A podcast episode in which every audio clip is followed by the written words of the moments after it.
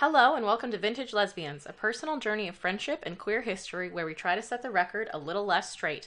I'm Shan, and I'm definitely gonna cry in this one. I'm Allison, and I have no idea what's coming. There are no trigger or content warnings for this episode, and that information is here now for you, right after the intro. Isn't that convenient? It's so nice. Hey, Shan, how are you? My day was long. It was long and it was exhausting, and I had to hold a baby down while a nurse put needles in her legs. Oh man, Um, so that was rough. Uh, why'd you do that? uh, because vaccines are important. That's true, they are. Everyone, get vaccinated twice. multiple times for multiple things. Yes. I said twice as if to say like, oh, Just get the two vaccines. Just- Just, yeah, get just going- pick two and you'll be Mhm. fine. Um, my two are MRSA and I don't think there's a vaccine for MRSA, and if you've invented it, you need to tell someone. and Legionnaire's disease. You're incredible. Thank you. I listened to a podcast about Legionnaire's disease earlier today, so it was at the top of my mind. But that's not what we're here to talk about, is What's it? the podcast? It was an episode of 99% Invisible, With Roman Mars? Roman Mars, a man whose name doesn't sound real. He's so smart. We did just go to PodCon. We as said did. before. Uh, we, if you saw us there and you're listening to us now, hi, welcome to our podcast. We met lots of nice people. We if met- we're talking about someone and you're like, oh, I met them, we're talking about you right now. Yeah, we are. We met so many cool people. We also made a really great marketing mistake. Um, so if if you took one of our business cards at PodCon, you'll notice that the website on the back of it is crossed out because we did go ahead and put a porn site on there, and that was a mistake. But in retrospect, it was the best thing that could have happened to us because everyone remembered our Yeah. us and our podcast. Don't Just go to vintagelesbians.com. don't do it. Uh, do go to vintagelespod.com or vintagelespod on Twitter and Instagram or at gmail.com. And of course, shout outs to Leslie Martin, who designed our logo and our business cards, though the mistake was mine for not checking, not Leslie's. Uh, Leslie wanted to promote something, I think. Yes. Be good to people, including yourself. What a great Leslie that She's is. so good. I love Leslie a lot. I love Leslie. Uh, we were bantering. That's what it says in my notes. Okay. Here, we're still in the section banter, banter, banter. You're doing a great job. Our banter is quality banter. This is banter about banter, It is. and it's totally making it to the final podcast. it definitely, definitely is. Um, but I did want to say, like, putting a porn site on our on our business cards probably the best thing we could have done as a brand new podcast because everyone remembered us. Justin McElroy told me he was delighted by us and laughed for twenty minutes. Oh, So, oh, my heart. being that I have a tattoo on my body of a character that Justin McElroy fucking created, uh, that was nuts. I wasn't even there, and I started crying a little bit when I heard that. I did cry on Justin McElroy a little bit, but it's fine because I also uh, I, I talked to, to Cecil Baldwin and Dylan Marron of Welcome to Night Vale about our podcast, and they were excited about it, and like everyone was just so sweet and kind, and I'm I'm still kind of reeling from I talked to the Smirl slash McElroy sisters uh, from Still Buffering, and they were delighted and horrified by our beautiful mistake. and I got some very good reaction images of them. They're very good. We will put them on the Instagram. I I did get to talk to them after that happened at the pizza party, and without fail, every single one that I handed my business card to went, "Oh my god, this is you!" And then we talked about it again. Like I did, I talked.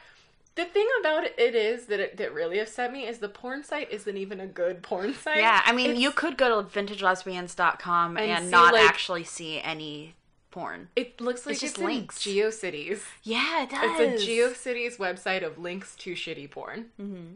Not that I clicked on any of them. I don't know if the porn itself is poor quality. Anyway. I directed myself to that website while sitting in a cheesecake factory. Oh my! It's a very classy moment for me. Mm, a cheesecake factory. I'm very hungry and haven't eaten dinner yet.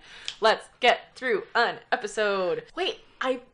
Allison, I forgot a very important part of our banter. Oh my goodness. I have a present for you. You have a present for me? Yes, but you can't take it home with you. You have to leave it here. Is it your cat? Oh, it's a fidget cube. Hell yeah! So some of the things make noise, so just find the ones that don't make noise. Not this one. You can spin it though. It's a not those ones. Okay, I'm gonna be good. This is the nicest thing anyone's done to me. And it's not sticky, so I can't accidentally Can't get it in my hair or anything. or your pants. Mm-hmm, or my sweater. Oh gosh, what a tangled web we weave. So, Shan, who are we talking about today? We are talking about Edythe Eyde. Do you have any idea who that is? All I know is what you texted me, which was that she is cool. That is an accurate statement. Have you heard of Lisa Ben? I have heard of them. Uh, all I know is that it's lesbian. It sounds like lesbian on purpose. It it, it is on purpose. Lisa Ben uh, is Edythe Eyde's pen name, Ah, and it's an anagram of lesbian. ah, wonderful. I like her already. Yeah, no, she's really cool. Um, she was a journalist, a songwriter, a performer, and an all-around neat gal. That's what I want people to say about me. Not Allison. Real neat gal. Honestly, Edythe reminded me a lot of you. Aw. And I think that's love why I liked her so much. Aw, so nice. there were a lot of reasons why I liked her so much, and I'm really, really excited to talk about her. Okay. She had this just like. Was she a dreamer? She was. Actually, she was a dreamer and she was optimistic and she was a little naive. Okay, that's fair. We all are in some places. Usually cut out when I call myself naive in an That's episode. That's because you say it about yourself in a mean way. Uh, But like Yeah. she's you you both like admit to being naive. Yeah. And like we all we're all naive in some places. it's naive in like a, you know. in like a hopeful way, not in a Yeah. stupid way. You're not stupid. thank you. You're you. very smart and I love oh, you. Oh, I love you. Hey, Shan, Yeah? you're not stupid. You're very smart, and I love you. So Edythe. Uh, she was born on November 7th, 1921 in San Francisco uh, to parents Oscar Eyde and Olive Elizabeth Colgrove. Now that's a name. Yeah, I knew you'd like that name. I liked it a lot. I also liked it, which is why I wrote it out in full. Uh, she was a housewife, and Edythe was an only child. Uh, 1924, they moved from San Francisco to an apricot farm in Los Altos, California, a 33 acre apricot farm, and they lived there uh, throughout Edythe's adolescence. I don't know if her parents left it at some point. We'll get into their relationship in a second. Until you said the thing about their parents, I was gonna say that sounds idyllic as hell. I couldn't find much about her young childhood, um, but when she was in high school, she had a little crush relationship with one of her friends in band, who happened to be a girl. They like hugged and flirted and kissed, and when her crush broke it off, Edythe was very, very sad, went to her mom for comfort, and her mother interrogated her so fiercely about her girlfriend that Edythe began to wonder if she'd done something wrong. Oh no. And after that, she never spoke to her parents about her romantic life ever again. Ugh. I actually wonder if um, I, I think that she cut her parents off completely because I can't find any mention of them after she moves out of their house. And based on the little snippets of what I read, they were controlling and they were mean. The second part of the thing you texted me that I didn't want to spoil for our listeners was that she was really cool and her parents were really mean, And then it made me sad. and that it made you sad. Uh, And she, that makes me sad also. Hmm? That also makes me sad. Sorry for talking over you. Let's try that again. well, when I said hmm and you said it again, that was what that that's what that was. And that also makes me sad. And now we have it three times. Does it, that sound insincere? Let me do it a fourth time. No, don't because you have it sincerely once. So let's just Okay. continue. uh, so she graduated high school in 1938 and then uh, went to college for two years. Her dream was to be a violinist in a symphony orchestra. Uh, she was pretty talented. She played the violin for like eight years, um, but her parents insisted that she go to business school to be a secretary. Um, she wasn't allowed to argue with them, and so she went and she learned to be a secretary. And she was an excellent typist. She was quite fast, and she worked uh, while living at home for a bit. Uh, she was paying a third of her salary to her parents in rent, and quietly saving up money to leave.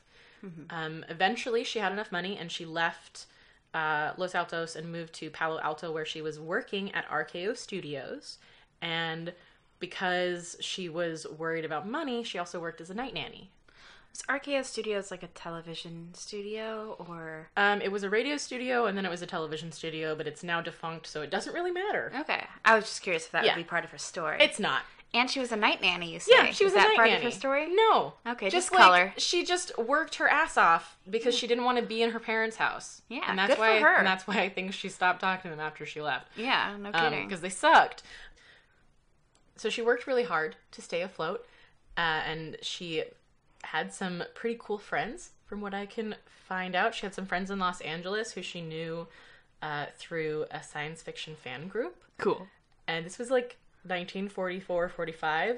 She was a member of the Science Fiction Convention Society, and Allison, Yes. she cosplayed.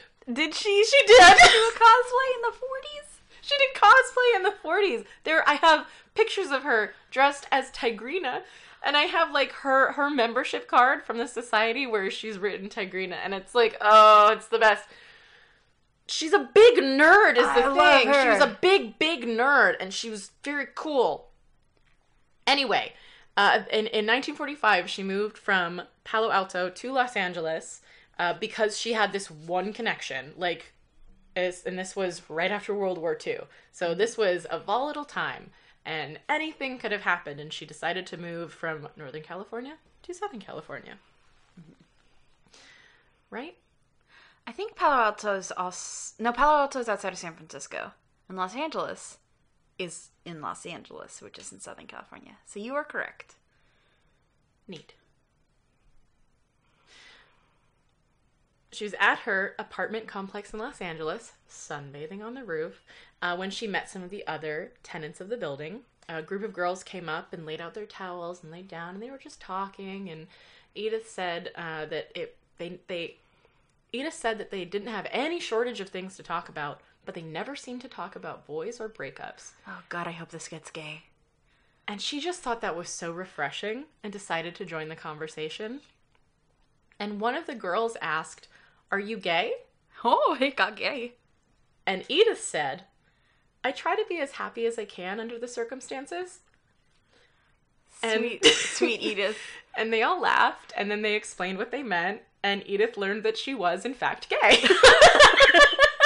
What an amazing coming out story. right? She'd never heard the word lesbian before, and she heard it that day, and she didn't know that this, like, that this thing was a thing. Yeah. She Well, just her knew that she liked girls. Exposure was her mom yelling at her about it.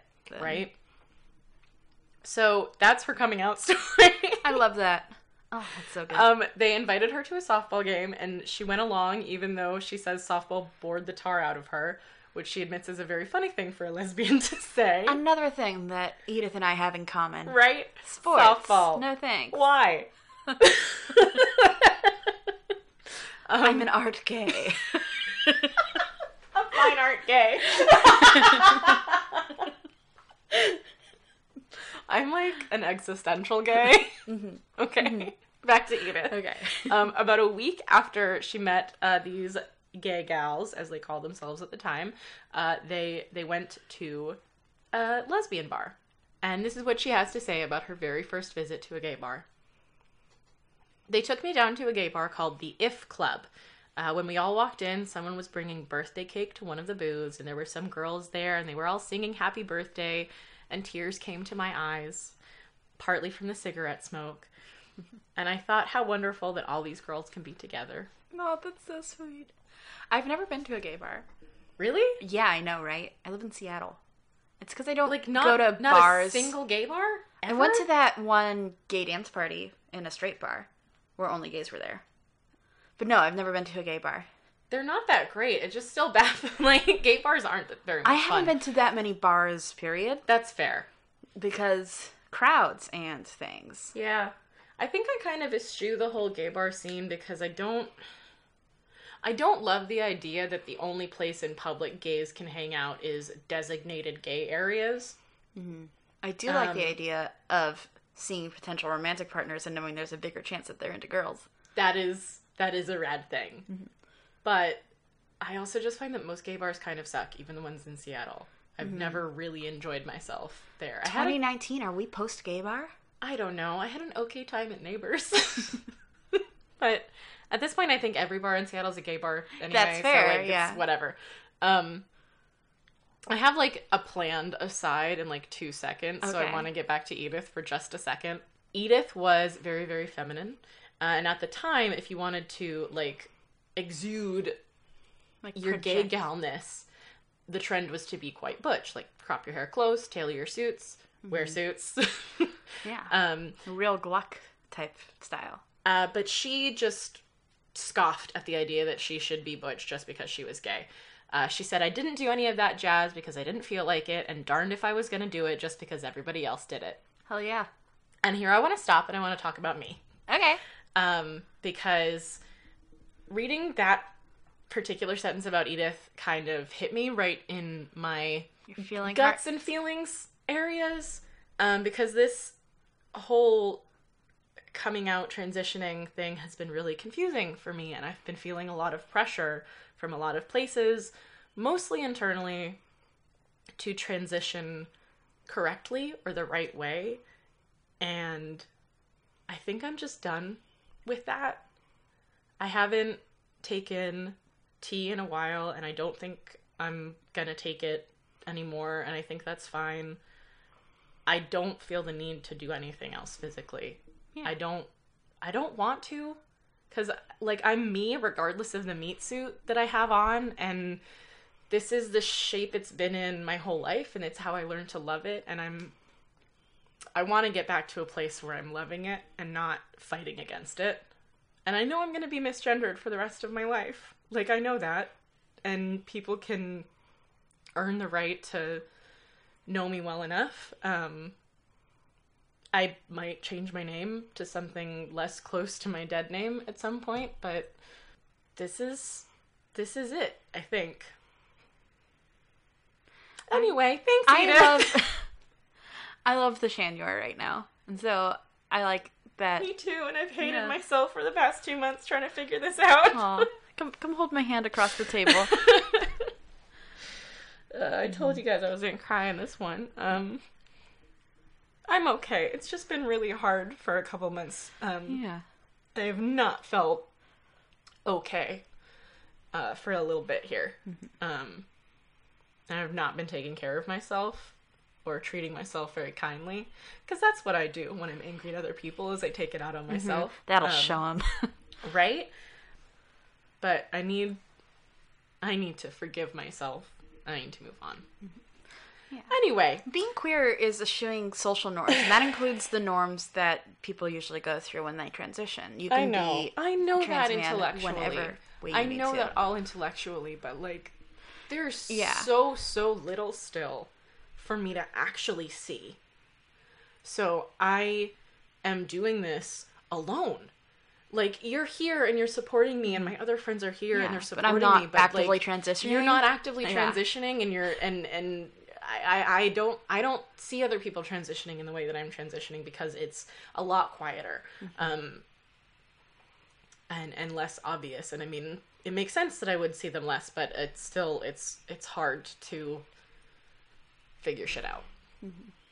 so i think i'm gonna stop trying to figure it out and just Yeah, live my just fucking be. life I have a hard time thinking of life as not necessarily like a journey or a story from point A to point B.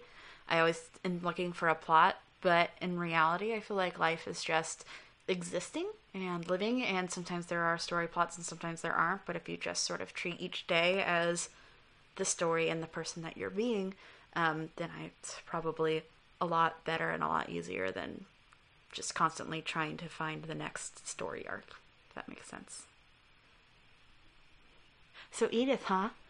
yeah edythe's good also it's very- pretty rude that my life isn't on some sort of path to a really nice tied up with a bow I ending know. um i Wait till feel that chapter it's five. pretty homophobic. Someone give me spoilers. Mm-hmm. So Edythe, uh, Edythe made a few more friends. She got invitations to gay clubs. She was asked to dance a lot uh, because she was very feminine. So she would be approached by the more butch lesbians, um, and she kind of, I think, reveled in that a little bit. Mm-hmm. She was real cute too. I have some pictures of her that we're gonna put up or that we've already put up. Um, there are a lot of pictures of her. Like, ah, it's really exciting. I'm I'm, kinda- I'm having to pick and choose things. anyway, um, even though she was going to gay clubs, uh, she was always a little bit afraid. she'd heard about police raids, so she sort of made sure that she was pretty sober all the time. She didn't want to get put in a paddy wagon and locked up just because she was a little too drunk to understand. Uh, she was in a minor raid once where police showed up, harassed a dude with long hair, checked everyone's names. Um, and as soon as the police left, she got up and got her bags and she was going to go leave. And then one of her friends said, No, no, hang on. Wait half an hour. Because sometimes the police lurk right outside, arresting the first couple people to come out after a raid. Hey, cool. Cool Hey, job. we're, we're going to make your fun, fun place seem really unsafe and scary and then arrest you when you run away. Two years after learning what gay meant, uh, and that she was gay, Edythe was 25 and she was feeling kind of lonely. She was still working at RKO Studios, and her boss wanted her to always look busy, even if there wasn't that much work to be doing. Cool boss. Cool boss. Uh, he didn't want her like knitting or reading a book. He wanted her typing. He didn't care what she typed. He just wanted her typing. Uh, and she did have a few gay gal friends, as I said, but she was wanting more. She was feeling lonely. Uh, and being that she couldn't exactly walk around the street and ask around for other lesbians, she did what any young, lonely lesbian would do and wrote a magazine about it. Okay. I was gonna say just like sit in your room, just sit in your room and think real hard. Nope, no. Okay. She wrote, She wrote a magazine a about it. magazine.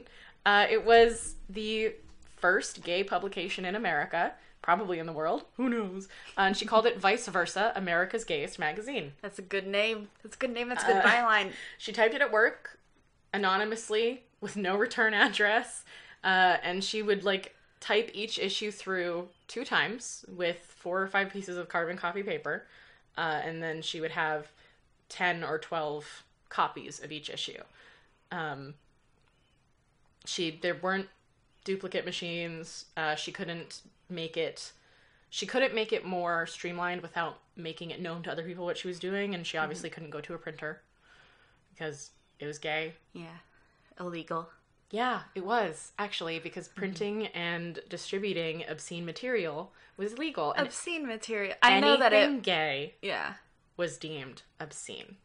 And the thing about this Ugh. magazine is that it, it specifically wasn't obscene. It was it wasn't sexual, it wasn't dirty, it wasn't like a jokey thing, which was pretty much the only gay media available. Mm-hmm. It probably makes it even more obscene showing that gay people have real lives and full characters. the gay agenda is to have a happy home life. this was in 1947 to 1948 that she was writing the magazine, and every issue is available online. It's archived, and I will send you the link to the archive, Allison, and we will definitely post it up on our Facebook and our Twitter and stuff.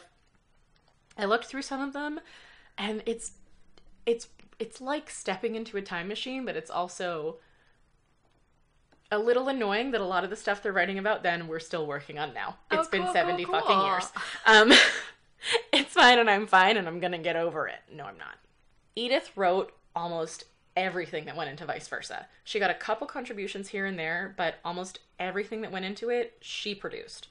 Essays, book reviews, stories, poems. She said it was writing that she wanted to get off her chest. There's one essay in particular uh, that I'll post in full on the Instagram because I can't copy it. uh, so That's I'm why they post invented it as, screenshots. yeah, I'll post it as screenshots. Um, but one of the things that she said in that essay um, is I venture to predict that there will be a time in the future when gay people will be accepted as part of regular society. Um, which is sort of true. It depends on what your It regular depends society on looks which like. society you're in. yeah. like um, my work, nobody cares. Yeah. I mean, they care like in nice ways, Yeah. but they don't care like. So they can anymore. say like, "Hey, how's how are you and, and your wife?" instead of husband. "Oh, I like this future that you just created for me. Oh, it feels good." didn't it? She wrote about every tidbit of gay that she could find in her world. Like, if she watched a movie and there were two female characters and they had any little hint of romance, she wrote fan fiction about it. Oh, Yeah. Oh, I love her. Yes, you do. um, the first issue she mailed out to a few friends, and then one of them called her and said, Hey, don't do that. It's illegal. Oh no. Yeah, because mailing obscene material through the federal post is super illegal. Um, so she stopped mailing it out, and what she started doing is handing it to her friends, and she said, "Pass it along to someone else when you're done with it. Don't throw it away." because again, there were only ten or twelve. Yeah, copies. I was gonna ask about Yeah. it. Um, she thinks that each copy of each issue was read about a dozen times. After the first issue, she had like four gay friends, and they all introduced her to a couple of people. And then she had ten gay friends, and they introduced her to a couple of people. So she was building her, she was building her family. She was building her her her group of people and like her social life on her own, which That's is amazing. yeah, honestly incredible. She created nine issues in total, and as short run as Vice Versa was, it's credited with setting the agenda that has dominated lesbian and gay journalism for 50 years. Basically, they, she was using poetry and art and personal essays to spread political messages. Mm-hmm. And I don't know if she knew that's what she was doing. And and and by the way, that little like I'm doing something really illegal thing, that's the naivete that I was talking about. Mm-hmm. Because she didn't see anything wrong with loving other women. Yeah. Because there's nothing fucking wrong with loving other women. Um, she talks a little bit in in one interview that I read about being hurt when she would read uh, articles like pervert party broken up at such and such bar and there would just be like a list of names and i'm sure that that added viscerally to her fear Yeah, absolutely. Like we don't get rated anymore, and that still gives me. yeah no i'm like my the my hackles are up right my now My hackles are up. Uh, but after nine months and nine issues, she stopped creating Vice Versa. Uh, partly because her job at RKO ended and her new job didn't leave her nearly as much free Mm-hmm. time, and also because she'd accomplished what she set out to do. She made she had family. friends. She had her group of people. She had she had a social life, and she wanted to spend her time having a social life instead of writing about it.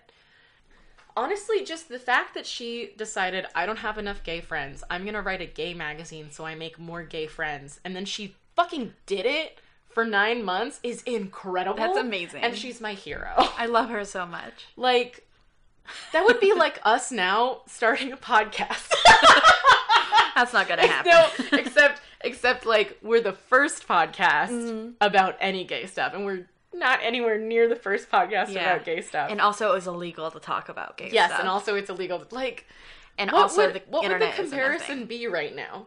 I don't know if there is one. No, She was groundbreaking. And like maybe if it was in a different country or something like that with harsher laws, but not in America. I not not think. in the US, no. Just a real impressive lady. Yeah, she's so cool. Yeah, Is and we're known- not done yet. Okay, I was gonna ask, is she known for anything aside from her magazine? She if sure it was is. just the magazine, I'd be cool with it. I'd be like on board. Well, you notice we haven't actually talked about Lisa Ben yet. Oh, I thought that it was implied that she wrote vice versa. Vice versa was anonymous. Oh, Yeah. Um, Lisa Ben was born uh, in the 50s when she began writing for The Ladder, which is the first nationally distributed lesbian magazine. Nice, nice, uh, nice. which was published by the Daughters of Bilitis, who we've talked about before. Mm-hmm. They were a homophile group. Um, Good intentions by the late '60s started. yeah, good intentions, but they kind of they, they didn't want to keep up with the changing of the times. Yes, but in the '50s, probably super Yeah, cutting edge very and very important. Um, that's where she created Lisa Ben, uh, the anagram for lesbian, and she pretty much went by that pseudonym in public for the rest of her life. Even articles written about her, she would, uh, up until about 2002 is the last one that I could find, she insisted on using Lisa Ben, and she didn't want to talk about her real name, even though it was published, like it was public knowledge that Lisa Ben and Edythe Eyde were the same person. And Edythe Eyde is such a cool name. It is. It's got a lot of Um, the same letters. Sorry, that's not part of it. It's not, but she the the thing is that she was concerned about the wrong people finding out who she was. Mm-hmm. Honestly, I think she was worried about her family finding her because most of them had most of her family had died by then, um, and if she wasn't in contact with them, she wouldn't have known. So that's it's my, it's an assumption that I'm making. I mean, it seems like a fair assumption based on what you've told me. Yeah, I, I can't think of any other reason Mm-hmm. she'd want to do it because this was 2002 and that's a, I mean, okay, I did read one article that mentioned that she suffered from dementia later in life, um, but not particularly debilitating dementia, so maybe that was paranoia is a common symptom of dementia, so that could be part of it as well. But it's this is speculation. I want to be clear. Mm-hmm. It's it just it makes sense that she would be trying to hide from her Yeah. family. It might not be the only reason, but it, No, sure, but I think it's certainly a factor. Um, anyway, Lisa Ben was not her first choice for her pseudonym uh, at at uh, the Ladder. Would you like to know what her first choice was? Uh, very much. Can I guess? yes, I shouldn't have asked if I could guess. it's punny. okay. G- gir- girl, g- girl kiss. Did I do it? Um, so it's actually like kind of the opposite of that. Uh, yeah, boy hit. Can I just tell you? yes, please. It's I'm a spinster. That's very good. They wouldn't let her. They wouldn't let her do it.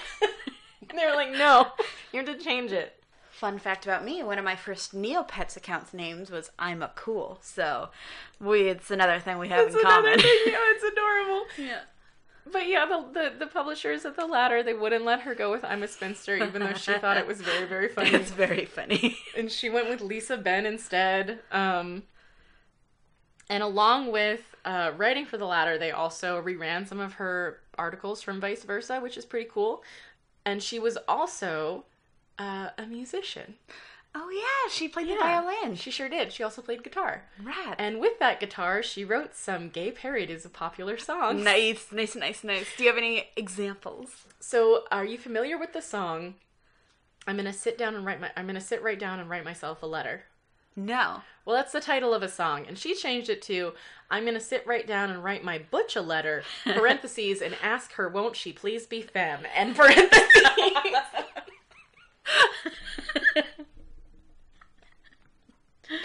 and just like, and it's it's stuff like that. It's very very good. Um, and she she would perform these songs at Flamingo, which was a club that allowed gay performances on Sunday afternoons, and she specifically wrote these songs again to create gay entertainment that was not profane or demeaning, because most gay performers did just that to be accepted by straight folk. Was this in the 50s still? Yes, So there was a club that actually allowed gay entertainment in the afternoons in the 50s. only one afternoon a week, Okay. but yes, That's- there were quite a few clubs that allowed like Would they still get rated, do you know? Or- um I don't know because I didn't look into it. But I love her integrity and I love that she's like actually, Yeah, you know, doing She's things that most queer you people do. like why like why does everything gay have to be sexual or mean? It doesn't. It doesn't. Yeah. It can be Nice you don't need to make be, fun of yourself to celebrate yourself. It can be joyful and it can be cute and like just let us be cute. Yeah. Anyway. I want to write my butcher letter and ask her to be more femme. No, I don't. that would be pretty rude. I want to be femme. Just if anyone wants to date me, is the point. We can get that part out. Also, No, I'm not cutting that Oh, out. no. Everyone should date Alison. She's fucking great. Edythe was kind of the darling of the homophile movement. She was very like she looked like a stereotypical woman. So they loved her Mm-hmm. for that. Um I remember when we were learning about Marsha P. Johnson that the Daughters of Bilitis were very much, at least in the late '60s, like you should look exactly like straight people and prove Yeah. to them that we don't Yeah. need to be extra. Yes. Yes, that was the Mm-hmm. thing. Uh, so they loved her for that, and she like her music and the stuff that she did was family friendly, basically. So they loved her for that. They called her uh, the father of the entire homophile movement, and and and the first gay folk singer, which I don't think that's true Maybe at the first openly main. Ma- maybe. Maybe no, I'm sure that there was openly gay folk singers beforehand. Have you met folk singers? I don't know. We'll, I guess we'll just have to do more research. um, If anyone knows of any gay folk singers before the 40s, uh, hit us up. email us, tweet us, Facebook us, Instagram us. We're on all of the things. Yeah, and we'll talk about it, unless they were super racist. Edythe worked in various secretarial roles uh, for the rest of her life until she retired. Um, she appeared in a documentary called Before Stonewall in 1984. Uh, 1997, she was honored as a founder of the Los Angeles LGBT community. In 2010, the National Lesbian and Gay Journalists Association inducted her inducted her into its Hall of Fame. Um, there is a, a, an award in in her name. Well, it's in Lisa Ben's name, uh, but that's the name that she used, so that's okay. Uh, I haven't talked much about her love life, and there's a very good reason for that. She didn't. She didn't talk about it. She didn't share much about it. Here is what I know about her love life. Okay. She dated in her 20s, but she didn't really have any serious relationships. her only long term relationship was when she was 36. Uh, they were together for about three years, and she never named this woman. Refused to name her until she until her dying day. So I do not know who it was. Well, this would have been in the 50s as well, right? Or the 60s? When she was 36, She was uh, born in the- 21, 36, 57. Yeah. Okay. So it would have been dangerous for Mhm. her to name that person. Yes, but she still refused to name that person even in like 2002, 2010, 2015 when she was giving these interviews that I was pulling this from. Yeah, she was just private about private it. Um, the reason their relationship ended is because her partner gambled away everything they had, including rent money. Ooh, Yeah, that's a good reason for a relationship to end. yeah. Uh, she didn't, didn't have another serious relationship after that. I'm pretty sure she was single for for most of her life. She was single, but I mean, she uh, was pretty happy. Um, there are a lot of pictures of her uh, in her older in her older years with her cats. She had 13 cats. That's too many cats. Is that too many cats? I don't think I don't want to be judgmental, but that my I don't first think it's too many reaction. cats. I don't think it's too many cats. I think it's a good number of cats. Um, Did she have like a large space for them to I, roam? I don't know. She just really loved cats. Okay. She said one of her hobbies was adopting cats. Okay, okay, okay. I think that's fine. I had a visceral reaction to that, but I'm still on board. Catch me in 50 years with 13 cats. It's probably too many cats. Too many cats, though. I feel like they probably would have been mostly outdoor cats. Mm-hmm. Just considering how like cat ownership has shifted. Uh, she died in 2015 when she was 94. Um, Dang, Edythe, living a full life. yeah, uh, there was no obituary, and her death went mostly unnoticed. Um, because, like I said, she didn't have a partner. She didn't have family. Her family very was. sad. You know what? It makes me a little sad too, but But she was also very private. she wasn't. She was very private, and she wasn't alone. Like it wasn't that no one noticed her death. It's that she didn't have people that she talked to every day. The last, I don't know exactly. The last little bit of her life, she was uh, sort of conducting an ongoing interview with Eric Marcus of uh, Making Gay History. Um, and he says that every time he called, she would answer the phone with "Hello, Eric," because Aw. he was the only one who called her. Oh, that. but like she was always cheerful about it i i i want to put in a little snippet here of her um this is this is on the podcast making gay history it's episode three it's the end of the episode it's only like 15 minutes long if you want to listen to the whole thing. I i really really think that you should. Um but it is uh I, i'm just gonna i'm just gonna play it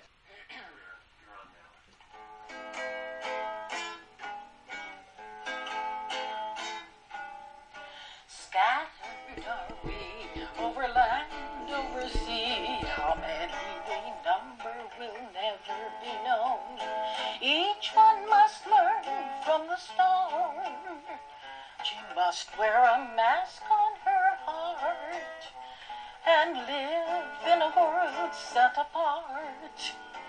A shy, secret world of her own. Here's to the days that we yearn for, to give of our hearts as we may. Love's always love given, despite what the others may say. The world cannot dare to deny us. We've been here since centuries past.